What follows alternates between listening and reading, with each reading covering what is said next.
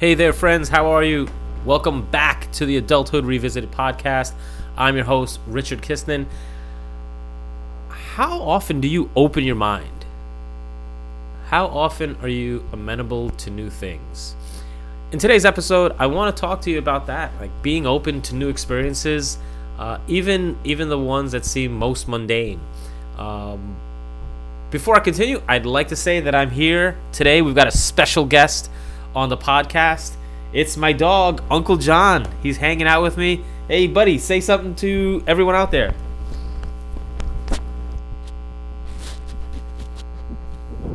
No. All right, all right. He's a man. Of, he's he's a man of few words.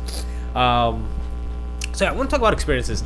For years, I've I'm I've always done things, uh, particularly when it comes to products and I love sharing my experience with people and then getting them on the train. Uh, a product that I've always recommended from years ago was the NutriBullet. That probably, you know, most people have one somewhere in their homes just because it's so versatile and especially if you've ever been on a health fix like a NutriBullet. Man, they, they did incredible marketing. Um, but NutriBullet, it's a life it's a life changer. I'm really big into uh, books. So all kinds of books that I read, I I just buy people books that I recommend, send it to them. I, my my Amazon delivery list is like 20 people long. Uh, because people in my life, when I read a book and I think it'll it'll really help them out, I'll just buy them a copy and send it directly to them. Um, recently, well, not recently, a couple years now, electric toothbrushes. I, I, I don't understand how if if you've got the means to afford one, uh, if you're taking, let me take a step back. If you've ever taken a vacation and you do not have an electric toothbrush, shame on you. What are you What are you waiting for? What are you still waking up and then using your, your shoulders to go back and, and your arms back and forth with a manual toothbrush? If you've got the funds available for it, spend the money on an electric toothbrush, a high end electric toothbrush, I promise you, your life will change for the better. I promise you that. Uh, not guarantee it, just promise you that.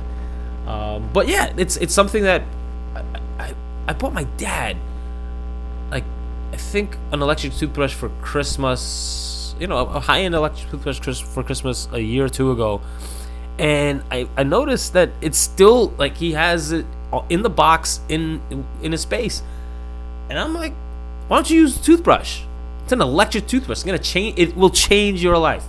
No, why not? Why you gotta spend money on toothbrush? You got get one toothbrush. What Miss Medalla toothbrush? Not good enough. You know, and this is for me. It's struggled. It, it's a silly example, maybe, but you're just doing the same thing because that's the way you've done it, or that's the only way you've known. When there are lots of other ways in the world to experience life, to get things done to get the same things done that you do on a daily basis. Um, recently, I mentioned again in prior episodes that I went to the Philippines, and everywhere you go, there's a bidet. They do not. Ha- it's not that, that the Philippines doesn't have toilet paper, but I guess for their septic systems, they do not want to have people throwing toilet paper into the septic system. Everywhere that there was a toilet, there was a sign clearly posted as you're on the can says do not throw paper into the toilet bowl, throw in the garbage can. But there's a bidet everywhere you go. And I wasn't used to using a bidet, but I figured, you know what? When in the Philippines, learn as the Philippines. So I started trying to use the bidet. I remember the first time I, I got on one, uh, I was using it. It's a it's a spray handle one, not even the separate sink one. Um, it was in the hotel we were in. Uh, I think Sofitel Philippines, and I was like trying to figure out how to position myself, how to position the hose, and I fired away, and like it, ah, it just punched me right in right in the bum, and I was like, ow.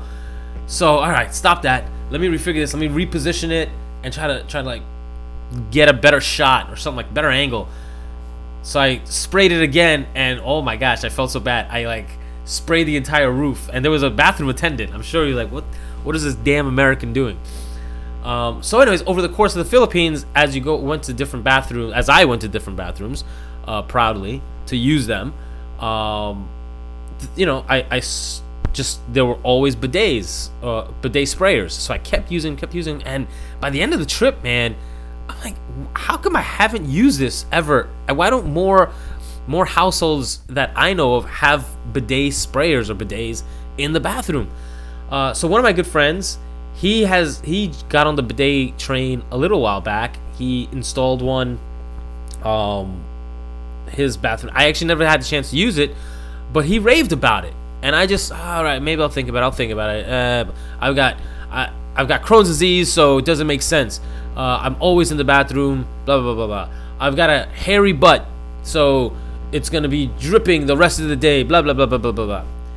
Anyways, folks, I came around after that experience, and I opened myself up to actually letting a bidet be part of my life. Ended up getting a bidet. I'll actually once I release the show notes for this, I'll include a link to the one I purchased. It was a quick install. If you can close some valves and you can like screw uh, a nut, you'll be good. You can install it in about 10 or 15 minutes. Um, beautiful. It's slim, uh, cold water, hot water. Don't turn it all the way hot, otherwise you'll have second degree burns or third degree burns on your butt um, or private areas if you're a female using the washing feature. So, anyways, I, I bring this episode up, and again, talking about a bidet may be sort of silly, but it's just I encourage you to think about in your life where you say no, where you find resistance to, to trying something new or doing something in a different way, because uh, there, once you start trying and saying yes, like the world, the universe opens up to you, and first of all, you find better ways to do things and that's why I'm I'm here as well because I'd love to know. I've shared with you my struggles with time, struggles with making money. If you're out there and you're hearing this and you're saying, "Hey, Rich, I kind of heard what you were saying. Here's something that worked for me." I'd love to know that because I want to I want to try to improve my life in whatever ways I can. Uh, try to reclaim, recapture time, recapture energy. Um, so I encourage you out there. Think about what you're doing this morning. Is there a better way to tie your shoes? Um, I had uh, breakfast, uh, brunch the other day, brunch, lunch, breakfast, whatever. Um, this past weekend with some friends, they brought their their kid, and I look at his shoes, and he has, it's like a shoelace, but comparable to those that you find on ski boots. And I'm like, what? What's that? It's like, yeah, it's a it's a new kind of shoelace that you just like a like a like a ski boot. You just turn it, uh, turn it when you want to tighten it, and then you press the button to loose it to release it. And he doesn't have to worry about tying his shoes. I'm like, that's great. Like if I, I I'm walking my dog all the time and I my shoelaces come loose while I'm walking in the subway, my shoelaces come loose.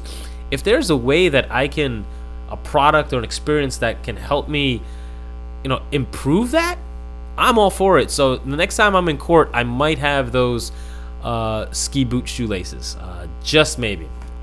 So, anyways, I encourage you to think about the things you do in your life. Everything from the most mundane to the most complex, whether it's uh, brewing coffee, if you do that, or brewing tea, to however you operate at work. Think about the things that you do. Think about how you do them. And think about if you've ever said no to an experience involved in that, or an experience generally. And from now on, I encourage you to think about saying yes. Um, I actually I implore you to say yes because unless there's death or permanent bodily injury that's presented by it, what's the worst that's gonna happen? Folks, I hope you enjoyed this episode. Uh, please share and subscribe to the podcast. It'll help to grow the audience, and I'd love to love to love to know what you're thinking about it. Uh, until next time, be well, take care, bye for now.